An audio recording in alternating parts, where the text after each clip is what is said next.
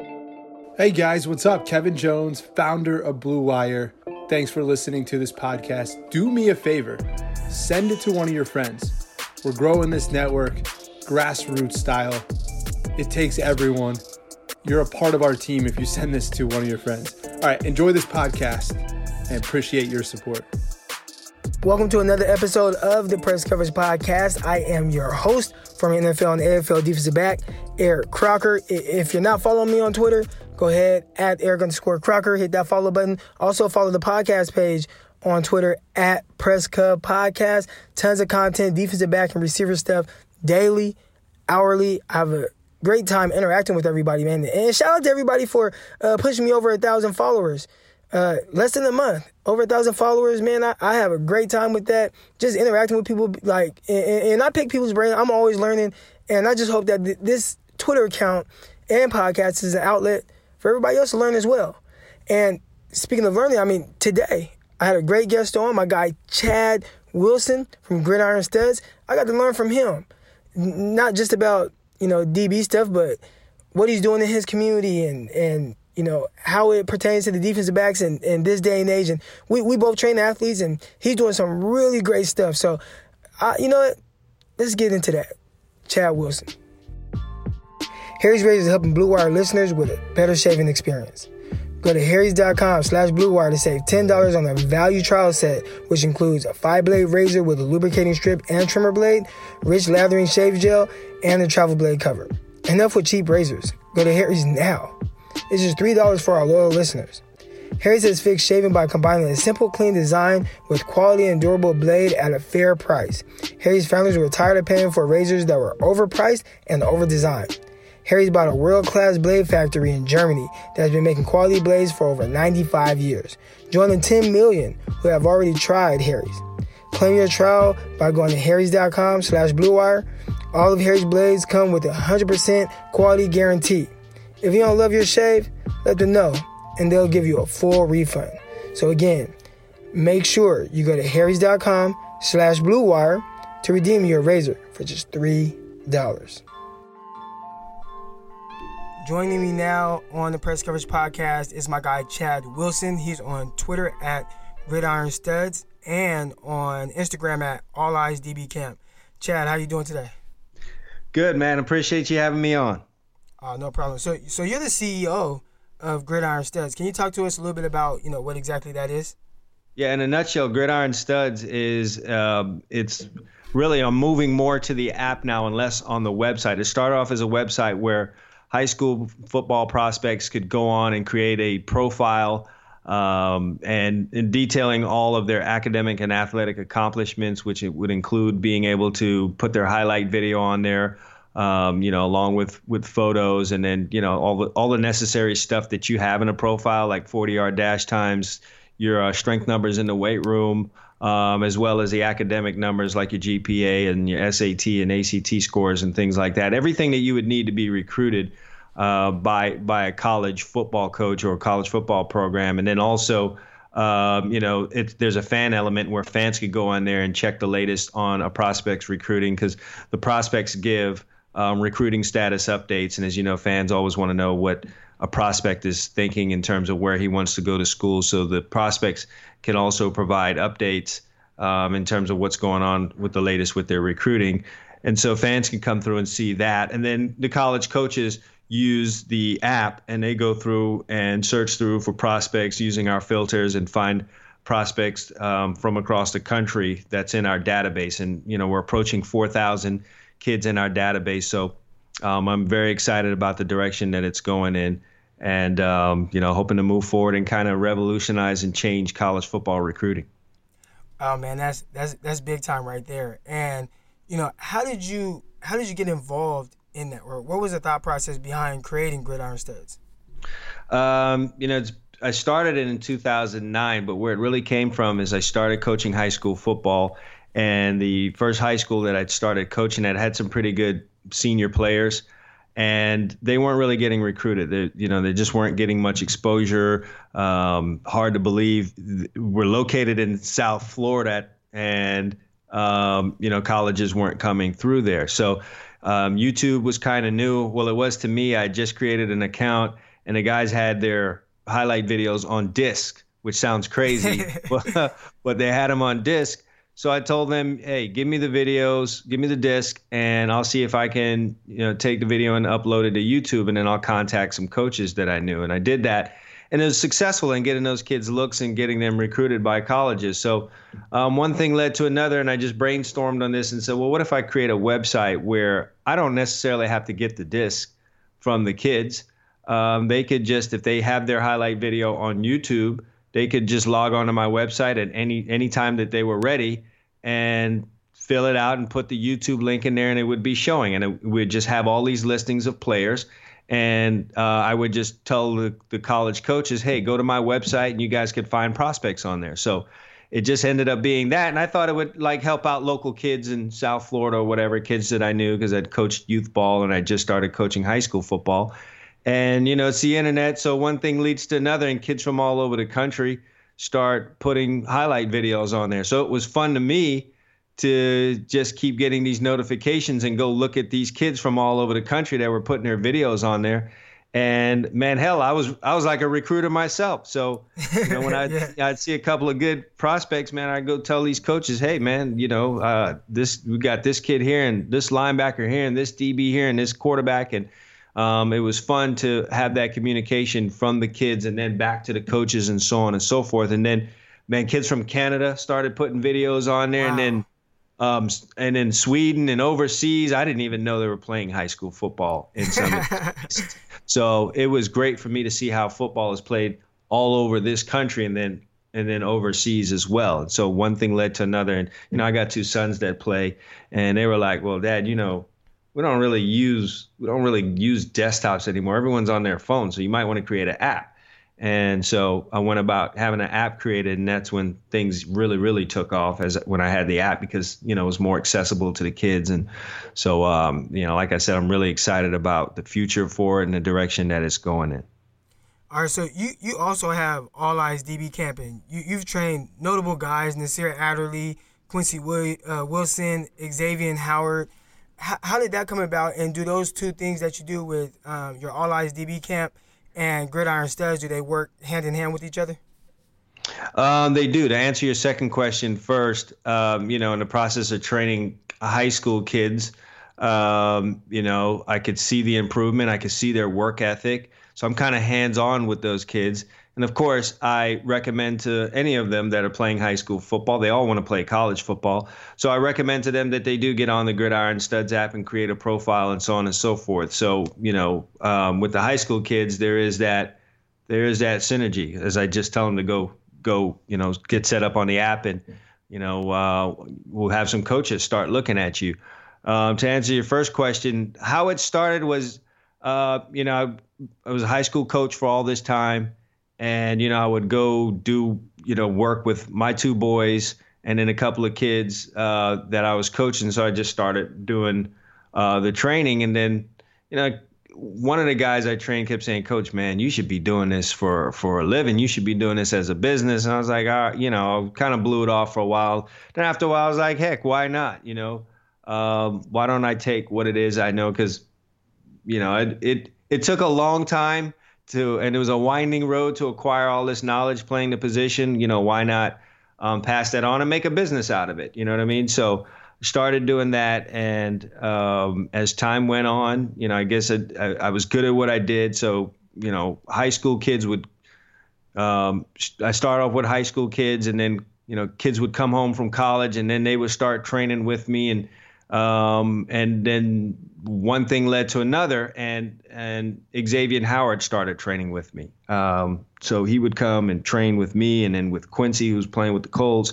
Um, and you know, Xavier, I did good work with Xavier, and people could see um, his work on the field because he's been great the last two seasons. And so this the first season I started working with him, he ended this the season really great, gangbusters, and then came back again this past season and had an All Pro season. And you know, as it as you know, it led into him uh, getting a seventy five million dollar contract. So yeah. he was happy with the work. So he was telling people, and then you know his agents were telling people about the kind of work that I'm doing. Um, and then the, and then also I had been doing work at certain facilities training guys for the combine, and so um, word got around there. So I guess you know if you if you're good at what you do, people will go around and and tell others. So it just kind of started building on itself through word of mouth. And so I'm I've been happy to uh, and blessed to be able to work with these athletes and um, and continue to do so. It feels good to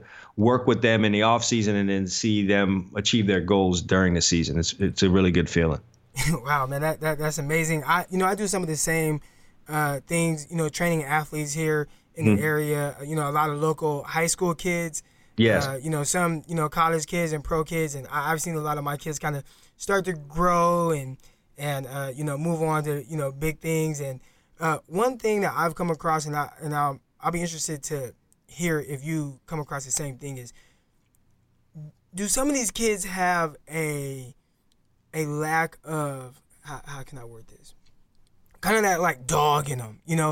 Um, mm-hmm. I, I felt like when I was growing up, there were so many people, you know, like that were like me, where you know we would have taken, you know, advantage in a good way uh, to mm-hmm. have someone that's willing to, you know, mentor you, work with you, and and now, you know, I definitely have guys that have that in them, and, and, those are kids that I see, you know, go off to the next level and play college football and things like that. But mm-hmm. um, it's not as much as you know I think would have been when I was their age. I, I don't know if there's you know just distractions, you know, social media and all these different things. And, and I always tell people, you know, on social media you can be whoever you want to be. You know, sure. it looks, you know, you can post a picture and people, oh man, you're locked down, you're so good. But it's like, man, yeah, really, man, social media is your good. personal life highlight video. You know, right, so you cut out right. bad stuff and put all the great stuff on there. So, so have you had like, you know, have you noticed anything like that with kind of a a, a fall off in the I, don't want to say talent because there are a lot of talented kids, but I guess kids that just want it more. Um, I I would yes to answer that question yes, and I would say that it probably stems a little bit from um, these things are so readily available to kids now. You know, for me to learn the position of playing defensive back, um, I mean, I had a high school defensive back coach, but I mean his his his knowledge was limited. You know, he was really a teacher. So I would tape games on a VHS, right? Just saying VHS probably blow someone's mind, but I'd have to find out when a game that I like was on. First of all, it had to be on in your area, you know. So if there was a game you really wanted, if it wasn't showing on on on C, um, CBS or NBC, then all right, you couldn't tape that game that that Sunday. But when those teams that had good defensive backs were on, I would tape the game and I have to go back and watch it um, and watch it and watch it and watch it. And then when you're watching something on VHS for your younger audience, you got to rewind to that part. Um, and that's not like, you know, take your cursor and move something. No, you got to go flip through however 30 minutes of play happened in the in the second quarter and you were now in the fourth quarter. You had to rewind all the way back to the second quarter. And then after that, I started making these cut ups um, so I would have to go through and edit, and it required having two VHS machines. So all this editing just to get my DB tape, DB VHS tape, so I could have all the plays I wanted on there. That's a long process, and I, I'm not even going to get into how you know all what it takes to do that. So you had to go search out and find this information and these kids today have so many things readily available to them you you you have trainers like you and myself and um, you've got youtube um, you've got Instagram, all these things that are available to them. I think they kind of just take it for granted. And then also, um, professional athletes over the years have just been so glorified that a lot of these kids want what the game brings and they don't necessarily want to go through all of what it takes to get there. I mean, they they they want all the riches and they're not trying to do all that work to get there. It's, a lot of them have the wrong idea about what it takes to get to that level. I definitely see that in running that recruiting business and running gridiron studs. You know, I'll kid will come to me and he's got a 155 pound bench press. He runs a 4.8. He's, he's 50 pounds and he wants me to have Clemson and Boston College look at him. right. You have the wrong idea of what this thing is about. It's not a game. This is like you serious athletes up there. So I think it's just a matter of there's so many so many things available to them, and then they also just want the end result of of it all, all the money, um, and all the all the riches and all the things that they could get, but they don't necessarily love football like that. And then two, what you brought up, there are a lot of distractions, man. The only thing you really had back in the day if you could afford it, was you know uh, one of those one of those video game machines in the house. You know, if you had an right or you know an Atari or something like that, and you're not you're not gonna play that forever. So we were outside, we were playing, um, and there's a lot, a whole lot less of that with these kids today. Man, I, I see a lot of the same things, and you know we're gonna get into some guys right now, some dogs. All right, um, as I mentioned before, so our we're gonna list off our top five greatest defensive backs ever, and there are going to be a few guys that I don't have on here that I probably should. Like you mentioned before, you know, you said, "Hey, I want, I'm interested to hear why you don't have Deion Sanders." Well, I was only two years old, and um. I just I just didn't watch a whole lot of you know when he was. I think he he was drafted what like 89, right around there. Yes. So yeah, I was two years old, so I didn't really get a chance to see him. Um, my list starts around 1998. Okay, All so right. so I, I, know I know one person for sure that's going to be on your list that's not on mine, and for the younger generation, they're not going to be able to understand why. But right, it is what it is. All right, so here we go, man. We start off with five, and I'll let you go first. You're the get, you're the guest, so go ahead, man. Your number five top college football defensive back ever. My number five top defensive back in college football ever is somebody that uh, you know uh, unless you were in this era you're not going to have this guy on your list. But there's a guy by the name of Dre Bly. And the reason why I have Dre Dre Bly played at North Carolina did um, his career in the NFL while good did not match what he did in college football. So I'm you know really sticking this strictly to how guy how the guy performed in in college football. So in three years of playing ball, he had 20 interceptions. And Dre is the kind of guy that you would want to watch as a cornerback because he would, man, he would take those chances you either wished you could take or that you wanted to take, and you weren't sure if you could do it.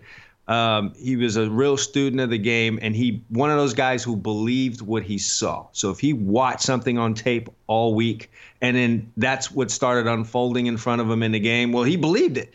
And if that if what unfolded in front of me meant this guy was running a hitch, well then he jumped a hitch and he'd go pick that thing off. So um, you know that was very impressive for me to watch it. He left an impression on me, and man, when a guy has 20 interceptions in college, um, he deserves to be on some kind of list, top five, top ten, something. So.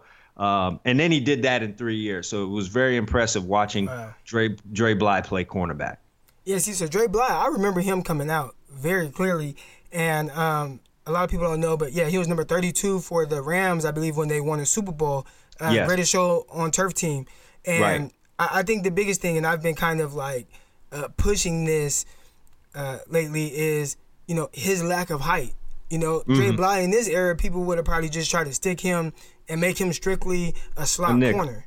Yeah, right? no doubt. Where you know he was a big time outside corner. Dre Bly mm-hmm. played you know really big and that that's kind of been my thing where I've been pushing lately is, you know, you don't have to be a certain height mm-hmm. to play the cornerback position. You just have to be good and play big. And Dre Bly right. was one of those guys. Yeah, no right, doubt. He he didn't make my top five. right. Uh, at five, my, my the first guy I have is Chris Gamble from Ohio State. Understandable. And, yeah, and, and, and Gamble's a guy. I, I think you know, looking back, at at my list, and some of these guys, uh, I, I won't spoil anything yet, but there are a few guys that play both ways, and Gamble was one of those. He he started uh, 12 of his 38 college games. He started both ways, mm-hmm. and um, I, I wanted guys that were very impactful in in games and big games, and you know one of his biggest plays probably of his college career was a.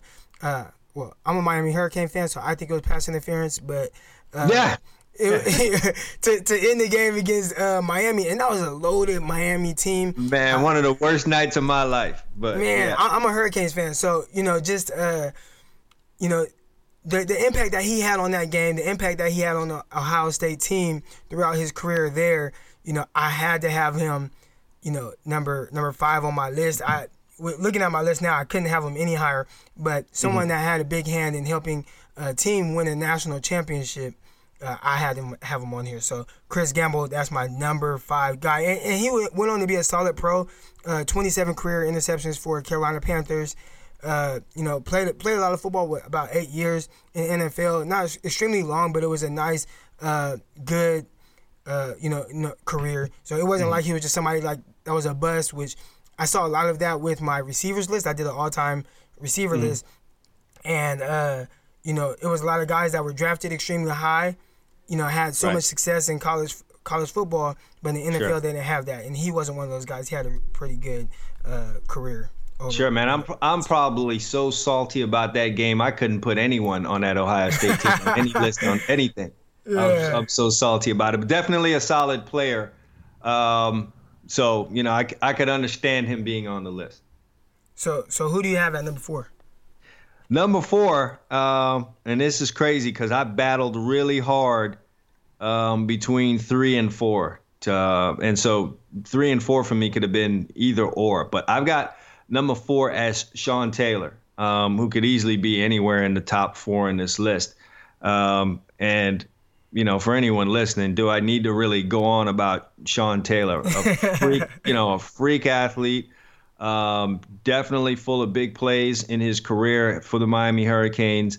Um, one of the more impressive things that he did for me, you know, a DB purist who really studies things, is they went and played Pitt one night, and Larry Fitzgerald was kind of having his way with the corners outside because of his size and you know his skill level. It's Larry Fitzgerald, um, and you know, Miami decided, well, look, we need to match that size with size, and they put Sean Taylor out there, and he did a damn good job on Larry Fitzgerald. And you know, if, if you wanna if you wanna go Google right now and see the kind of career Larry Fitzgerald had in college, and then what kind of numbers, career numbers, he has in the NFL. For anyone to really line up in front of him, let alone a guy that plays safety all day, was super, super impressive. But right. between the big hits, um, the the timely interceptions, what he could do with the ball when it was in his hands, uh, you know, you talk about Gamble playing both ways.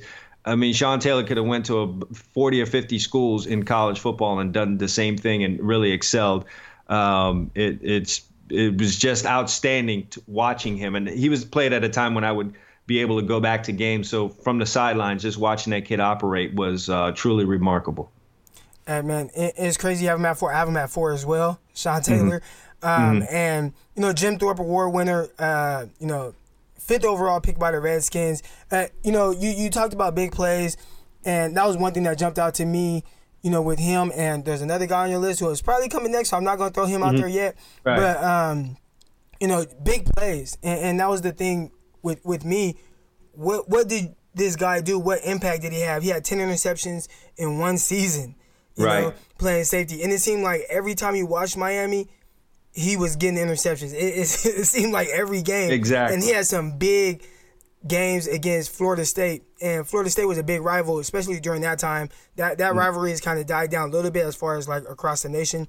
But mm-hmm. you know, if you go back to 2000, 2001, 2002, uh, 2003, in that era, you know, Miami and Florida State.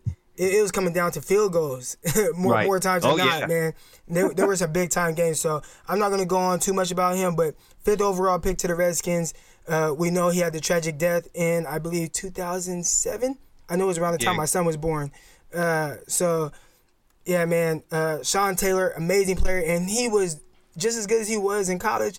He was in the NFL. Is unfortunate that his you know life. Yeah, we short. got we got robbed, no yeah. question. Um, we definitely got robbed with his untimely death, and I was just really excited to see because because he was really coming into his own um, as an NFL player, and then you know life got cut down, got cut short. But yeah, outstanding. One of the best athletes I've ever seen operate on a football field. All right, man. So so who do you have at three? At number three, um, Terrell Buckley. So your younger T-Buck. audience, T Buck, man, T Buck. Um, and the reason why the the reason why I probably got T Buck over Sean Taylor's T Buck was like instrumental in in kind of teaching me some things before Terrell Buckley, I didn't really know much about reading a three step, you know, but I studied the hell out of that guy in 1991. Um, and I just started to notice what he was doing. Like, this guy's playing man. Why is he looking at the quarterback? right. Well, quarterback set up quick, and he's making a break before the receiver makes a break because the quarterback's ready to throw. And one of the biggest things that stood out to me is that game against Michigan. I had a roommate that was from Detroit, and he was telling me how Michigan was going to do this and that to the Florida State and these boys. And man, first series of the game, pick six, jumped in front of the guy, and I analyzed that play over and over and over. I'm like, his eyes are inside. And man, you know, he made this break and he he looked at the receiver, drove the receiver, and then looked back in at the quarterback. Man, that was sweet. Well, that was just one of two interceptions he had in that game, and he had 12 during the season. So for someone who was playing college football at the time and watching this dude just get pick after pick after pick every week, man, I was just blown away by this guy's ability to make plays. And this was in his third season. So like they, he came into the season his junior year. People know who you are, and you know for us typically when you come into the season with a name, you're not gonna put up numbers like that. Guys right. just like you know they're gonna avoid you. They're not gonna really mess around with you. So he kind of had that same thing. But the thing about T Buck was he was such a gambler that every now and then in in college you can get a big play on him. And that was enough for you to think you can go get another one. And that's when he picks a pass off and goes the other way with it. So, you know, amassed 12 interceptions his junior year, along with the nine he had coming in, 21 career interceptions. Um, four of them he ran back for touchdowns. And then people don't really realize that he was also a pretty good punt returner. He ran back three punts for touchdowns while he was at Florida State. So in three years, seven touchdowns as a defensive back, and you wow. never played offense man, that's some production. So you know, T Buck had to be on the list. Um, you know, real quick. So someone, uh, a kid, DM me uh, recently, and he asked, "Do you prefer reading quarterbacks' initial three steps or five steps drops?" Um, mm-hmm. and I didn't really have a good answer for him because mm-hmm. that wasn't something that I was taught. So can right. you, uh, for the listeners out here that listen to this podcast, not only you know to learn about past and current players, but technique as well, can you talk a little bit about uh, breaking down, you know, reading the quarterback because that's something that I'm not super familiar with because I was never hmm. taught it. Right. Um, you know, a lot of these guys are taught read the three step, but I took it a little bit further because again, me and my VCR man, if I analyze, I you know I'd come up with a lot of stuff just analyzing it. But just on the three step thing, um, when you're lined up, you might be playing man coverage or some kind of a zone where you have the uh, you have the ability within the defense to maybe jump something short but keeping it to man coverage you're playing man you're off man so you're at a, you know about six seven yards. You're looking at normally in man coverage you're looking at your guy. You're looking at the wide receiver. But when you're reading a three step you have your eyes inside at the at the quarterback and you're going to read the quarterback's drop because most of the time the quarterback is going to reveal what kind of pass play it is before that receiver is. So that quarterback takes a three step drop and he's ready to fire. You can now break down, come out of a come out of your pedal and get ready to break on a short route because that's what you know. Off that three step drop, you know this is a short route. Right. So um, you see the quarterback when you see that three step drop, you plant, you get ready. But the key is now getting your eyes back to the wide receiver. And there's two reasons for that. One is you need to see what short route it is. Could be a hitch, could be a slant. So you need to now break and take the proper angle. And then the other thing too is it could be, um, you know, a sluggo. It could be a hitch and go. So if you don't get your eyes back to that wide receiver and drive him, you're not going to see that it's a double move. And you know, you and I both know what's going to happen if you don't see that double move. Strike up the band. Yeah, strike up the band, which is what ended up happening to T Buck too much when he went to the pro level. He just turned into too much of a gambler and he got beat on those double moves a lot. But those real that's really the nuts and bolts of it. So your eyes are inside at the snap. When you get that three step read from the quarterback, you snap your eyes back to the receiver, you find his path, you make sure it's not a double move, but you're you get a you get an early start on that short route and, you know, a lot of times if you execute it correctly, you can find yourself right in the path of the throw and you can get yourself a nice pick. And usually when you pick off a three step route, you got a pretty good chance of going to the end zone, with the, which is what we all want as defensive backs. Right, getting that house. So, so my number three, this was a guy that went to the house a lot too, and another guy that played, you know, uh, both ways or mm-hmm. three ways because he played special teams as well. Mm-hmm. Champ Bailey out of Georgia. And you know, I, I struggle with that when I thought he, I, I, I, was looking for a way to get him on my list.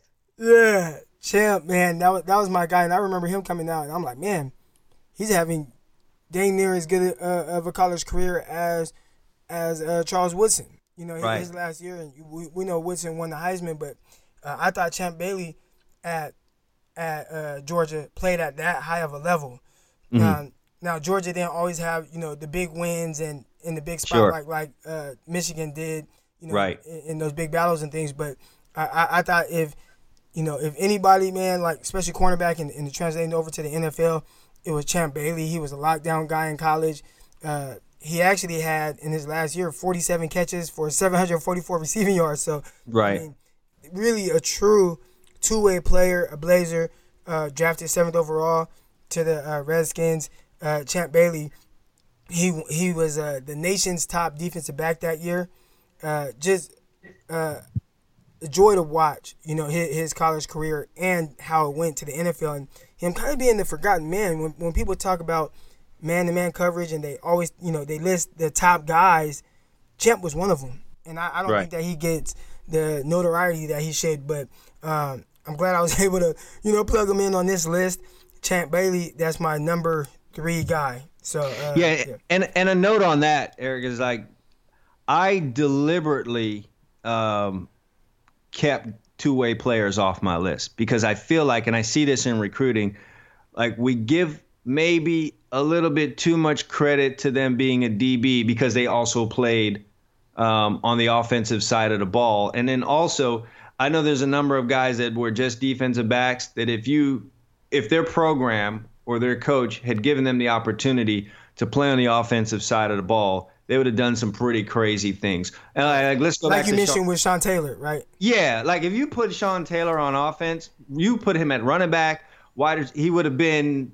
He would have won somebody's award over. He, I don't yeah. know if any of your, you know, if any of your listeners have ever seen his high school tape of him playing running back. Like he could have easily gone um, to Miami as a running back and been a starter on that team. And for you to go back and think about the guys that were playing running back back then, that's almost Gore. almost impossible. Yeah, right. just a who's who. But he was that good. The guy scored 32 touchdowns his senior year. He was he was outstanding, but he just didn't really have that opportunity. So that's the kind of difference for me. Champ Bailey was a damn good corner, man, and and even better when he got to the NFL level. But you know him and Woodson I thought those guys got a little extra boost because they played offense, and I see that same thing happen in in high school ball too. Will you know these guys will quickly get a five star rating because they also play offense, and they're put ahead of guys who are just pure defensive guys. And I'm not always sure that that's the right thing to do. But man, that's not to say we could take anything away from Champ Bailey because he was that dude on the island. Yeah, you know, and and to talk about the whole like you know two way player you know in recruiting and things like that like I, I, talk to kids all the time and i tell them do as much as you can because colleges sure. they're going to put you where they want to put you and right. a lot of them are recruiting the athlete so i mm-hmm. tell kids you want to play you know offense and you want to be good but work on this mm-hmm. defensive back stuff too because when you go to the camps you know there's going to be 150 kids there and out of 150 kids 120 of them are gonna be receivers. Gonna be about 30 cornerbacks. All right, so you know I, I tell people, man, learn learn to be able to cover, learn to have that technique. So when you get to college, mm-hmm. if that is where they decide to put you, the technique and and playing that position isn't foreign to you, and you get on the field as early as you can. So I always yeah. tell kids, man, like like we don't, could have don't just pretty, focus on receivers. Yeah, we could we could have a pretty good discussion on that because um, I'm noticing this thing too as where programs are they they they've been trying to take guys that played strictly offense and say you know they're gonna they're gonna be defensive backs when they get to college and more and more I'm seeing those situations fail um, because guys are coming in more polished that played defensive back in high school. That's number that's one reason. Um, two, these programs don't have a lot of patience with recruits when they bring them in. It's like within that first summer that they're there on campus, they determine whether or not can, a kid can play a position or not, or or even play, um, and they kind of throw them aside. And then you know the the third thing too is is like, um, if you don't have good coaching at the program, if you don't have a good position coach when you get to college, that transition from running back or wide receiver or quarterback to defensive back at the college football level, if you're playing big time ball, it gets to be very, very difficult. Because on top of being a good athlete, you're gonna have to be technically sound as well. Because these guys are better and better athletes, and I'm seeing that fail a whole lot more uh, for kids for those reasons. Right, I, I, I'm seeing the same thing, man. So, so you're number two. We're on to number two guy.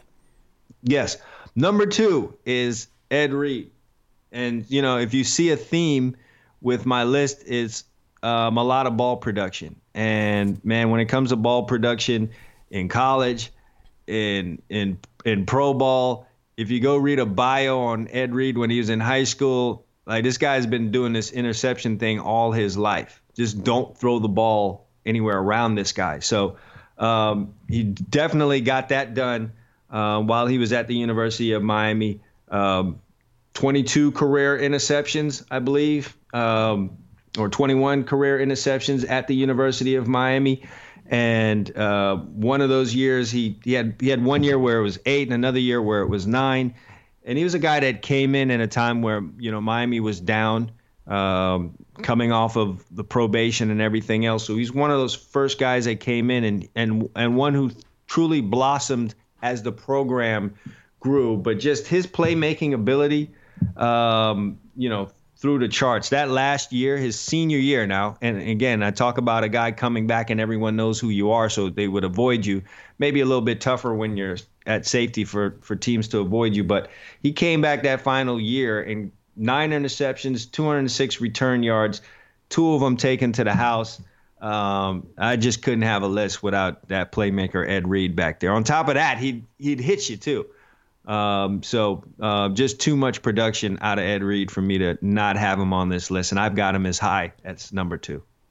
All right, so on my list, number two, Ed Reed. so we did this again. Uh, at four, we both have Sean Taylor. At 2 mm-hmm. we both have you know Ed Ed Reed, and you know just to piggyback off what you said, you know, you, you mentioned all the interceptions, the 17 interceptions in his last two years, big plays. Again, I, I put more stock um, in being able to do it at a high level in big mm games as well. And that guy did it sure. time and time again. Just like mm I said with Sean Taylor, I, you know, I brought up the Florida State games, and it seemed like every time you watch Ed Reed, dude was making big plays, and mm just like he did. I mean, uh, another great NFL career as well. Uh, those, those ball hawking skills translated. You know, he got a pick against my 49ers in the Super Bowl in 2012. I'm like, man, this guy just going to retire? Like, you know, he's killing my 49ers right now. But uh, now, Ed Reed, you you've already said a, a ton about him. Uh, another guy like you, you know, you mentioned about people who can play both ways, but didn't mm-hmm. get the mm-hmm. opportunity because of maybe the you know the circumstances at his college. Yeah. And you know, in Miami they didn't need him on offense, but what he did on defense was just as impactful. So number two on my list, definitely Ed Reed. Yeah, I mean, and just a side note, uh, I went and watched the Ravens play against the Dolphins in a playoff game down here uh, one year, and you know I got my eyes on what's happening in the secondary, and Ed came over pre-snap to the numbers on the right side of the field. And it looked like it was like a, a straight up double team, like the kind of stuff you do on Tyreek Hill, where the safety just says, forget about being in the post. I'm all the way over here, and we're just going to double team this dude snap of the ball, he takes off from the numbers on the right side and makes a beeline all the way across to the numbers on the left side.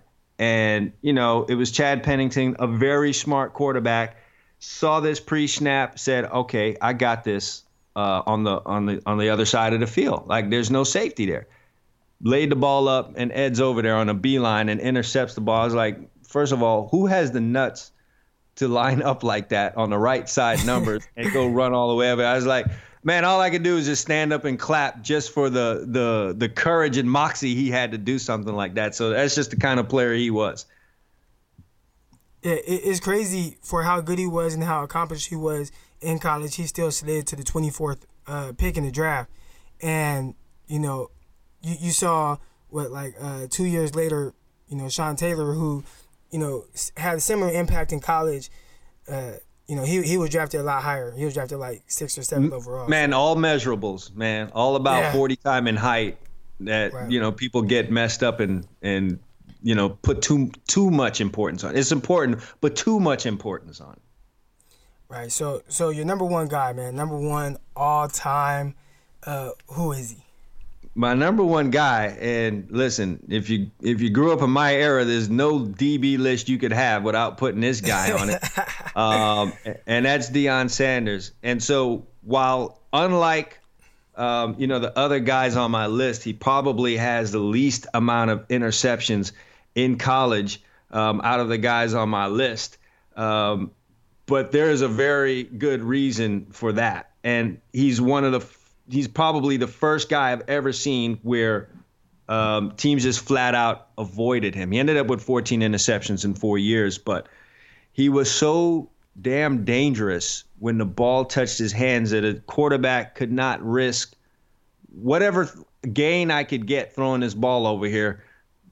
What could go wrong could be so terrible if that ball fell into number two's hands that I this is like the first time I remember in my in in my college football watching career that offenses quarterbacks just really tried to avoid this guy. And even with that his senior year was you know his best five interceptions. But um, you know they tried to punt the ball away from him. They tried to not throw the ball to him. And with all this avoidance in the game plan this guy would still find ways to make huge outstanding plays. So everything from the interceptions, which I think he he still has the Florida State um, interception record, longest interception. I think he had a hundred yard interception return. Wow. Um, and and just the pure athleticism. You know, I remember Andre Rison being a really bad dude in college. I mean, he was w- one of the top receivers. Um, and Michigan State came to play Florida State, and it was like Deion treated this guy like like he was his little nephew in the backyard in a barbecue that just wanted to play a little touch football. I mean, swooped up on him on a post route, like let let Andre Rison go to the post by himself. And as soon as the ball was in the air, swooped up on him, jumped over the top of him, intercepted it, got up, pointed at Andre Rison, flipped the ball, high stepped off. There's just no way I could not have Deion Sanders on this list, Mr. Primetime, big play man himself. All right, man. So uh, again, I, I would love to have Prime on this list. I thought I was Deion Sanders. I was just a whole lot slower. But if you would have watched me when I was a kid, um, anytime I had the ball in my hands, I was high stepping. I have a picture, and maybe I'll po- I'll uh, I'll send it out. Maybe I'll post it to my Twitter account. But um, mm. I have a high school picture of me with the wrist, with the headband around my neck. So, oh, that was um, me. Yeah. So Deion, I mean, the impact uh, that he had just on me wanting to play the position um, it it that shows how how you know I you know I, I don't tell anybody about this, but when he retired from the Redskins, I actually like cried mm. when he when he when he retired. That that's how much yeah. that's how big of an impact he had on me uh, playing the game. So right. Deion, I wish I could have seen him in in college. Uh, right. I didn't, but his entire career, uh, pro career, for the most part, I'd say from the 49ers, which was in 1994, from then mm. on, uh, yeah, man. Which I think I mean, was his best year as a pro. Yeah, D- defensive MVP. Uh, you know, he had six picks. He took back like three to the crib.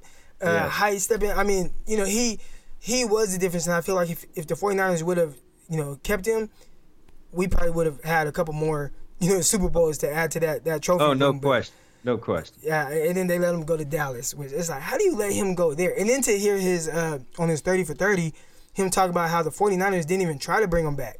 Like that was yeah, that's crazy wild. Maybe maybe Jerry Rice had something to do with it. I don't know. Right. So so my number one guy because I didn't get to uh, you know watch watch uh, Deion is a guy that's uh, Deion esque I guess Charles Woodson. I, I, mean he he might have been the Deion of your era. You know what yeah, I mean? Yeah. Yeah. So um you know big play guy in Michigan. Uh, mm. I, I, remember it like it was yesterday, man. The the big, I mean, this is like 1997, 1998. I just remember like watching the game with my brother. My brother's like, man, you have to watch this guy Charles Woodson.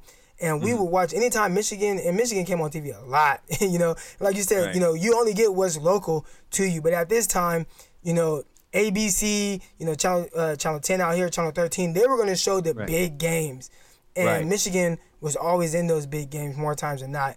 And there was this one game, it was Charles Woodson versus David Boston.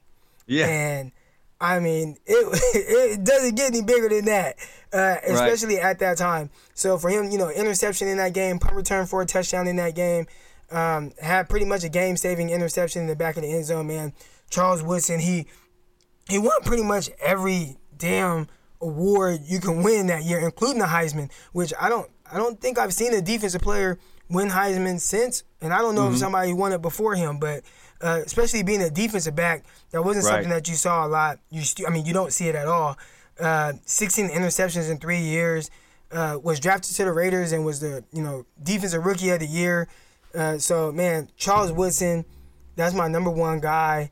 Just get the ball in his hands. A lot like some of these other guys, but even more than the athlete that they were, they were terrific technicians on the defense side of the ball.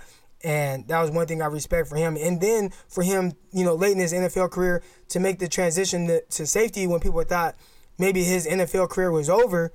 And it was like, mm-hmm. dang, it's just now getting started. He went on to win Defensive Player of the Year, um, you know, won a Super Bowl with the Packers.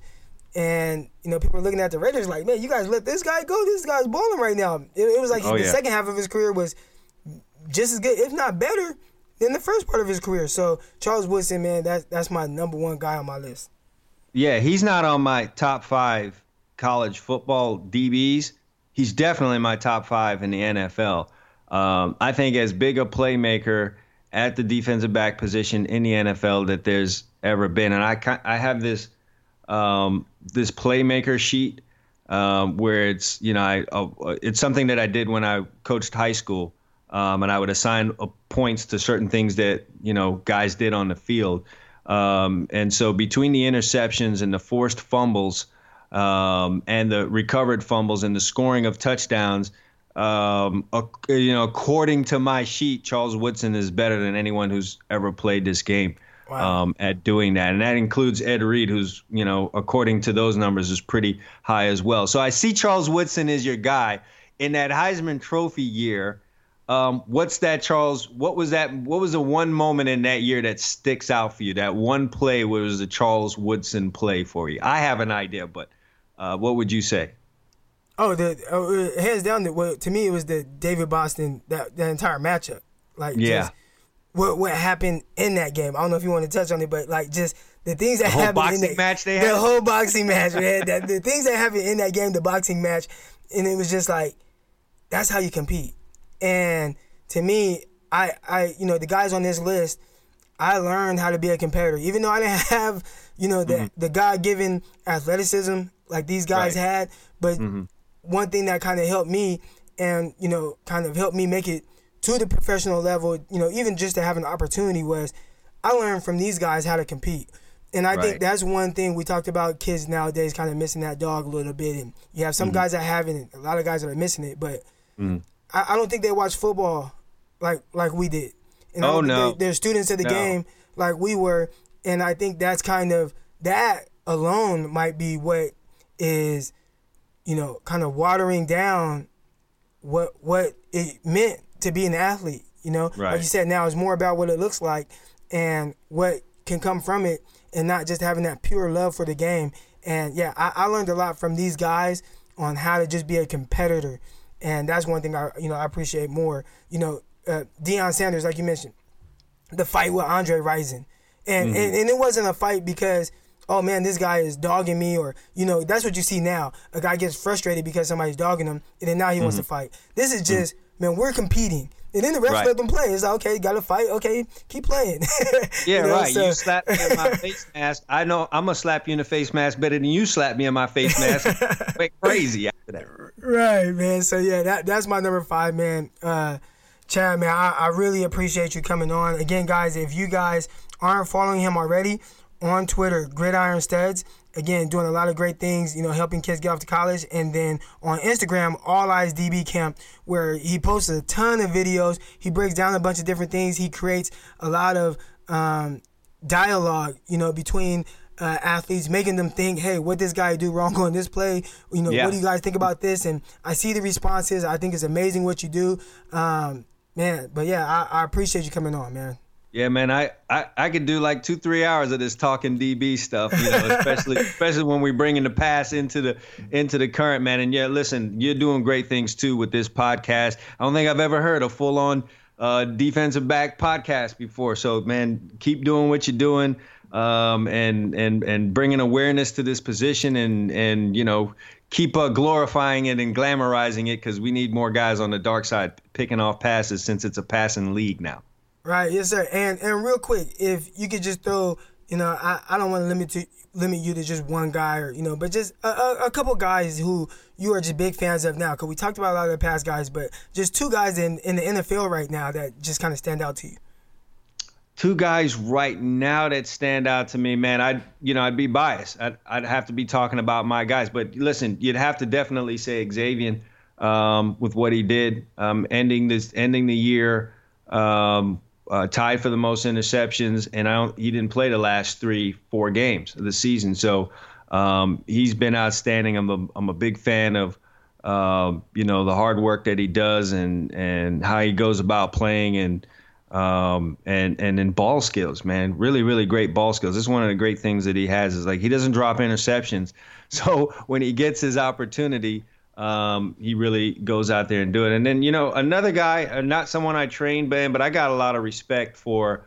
Uh, I don't want to be all cornerback centric. I got a lot of respect for Earl Thomas in this game. Um, you know, he's maybe not as glamorous um, as maybe some of the other guys, uh, but when I watch him on tape, that guy plays this position the right way. Definitely plays it the right way. Um, and it, that just goes for everything. His leverage on on forcing runs and making tackles, um, and and how he plays in the post, how he comes off the hash, how he reads routes. Um, when I think of it from a coach's standpoint, that's a guy I would definitely want and have in my secondary. There's a lot of guys out there, you know, um, that are that are playing, and so.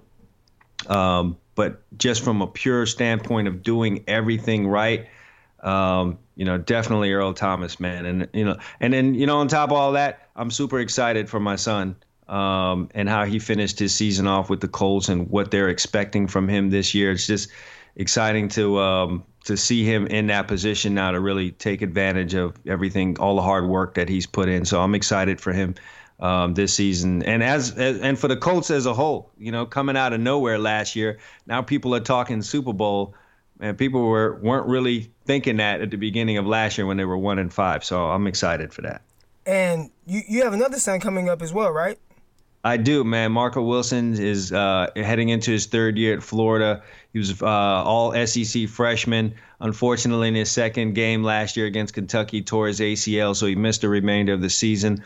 But uh, he's rehabbed his behind off, and uh, man, he's going to be 100% ready to go uh, when the season starts. So I'm really excited for that too. So as you can imagine, what my weekends uh, must look like. um, you know, the wife and I heading out to wherever Florida's playing, and then trying to get to wherever the Colts is playing, and um, it's it's fun, but it's uh, it's also crazy. Also going in and out of airports and, and stadiums across the country. Wow, man, that, that that's amazing, man. Well, I I appreciate you coming on. I appreciate all the content you just dropped. I'm pretty sure that the, the people that listen to my podcast, they they just love football. They love these positions, so mm-hmm. um, they're, they're gonna eat this up, man. And yeah, I I, really yeah. The breakdowns you, you, do are great, man. I found myself in a lot of your threads just looking at the clips that you've put in there, um, and and digesting a whole bunch of that. You know what I mean? And then and then introducing me to uh, certain guys I may not have been paying attention to um, has been good too. And then you and I um, really agree on on on Jalen Hurd. I was, at, you know, I don't know if you ever saw. I was on Twitter one day, like saying, "Man, why this guy? That was a silly decision for him to leave Tennessee as a running back and go be a wide receiver at Baylor. I just don't understand that that decision." And I was arguing with a guy from Rivals about it, and he was, you know, telling me this and that, and then I had to eat my words, and I was like, "Man, you know what?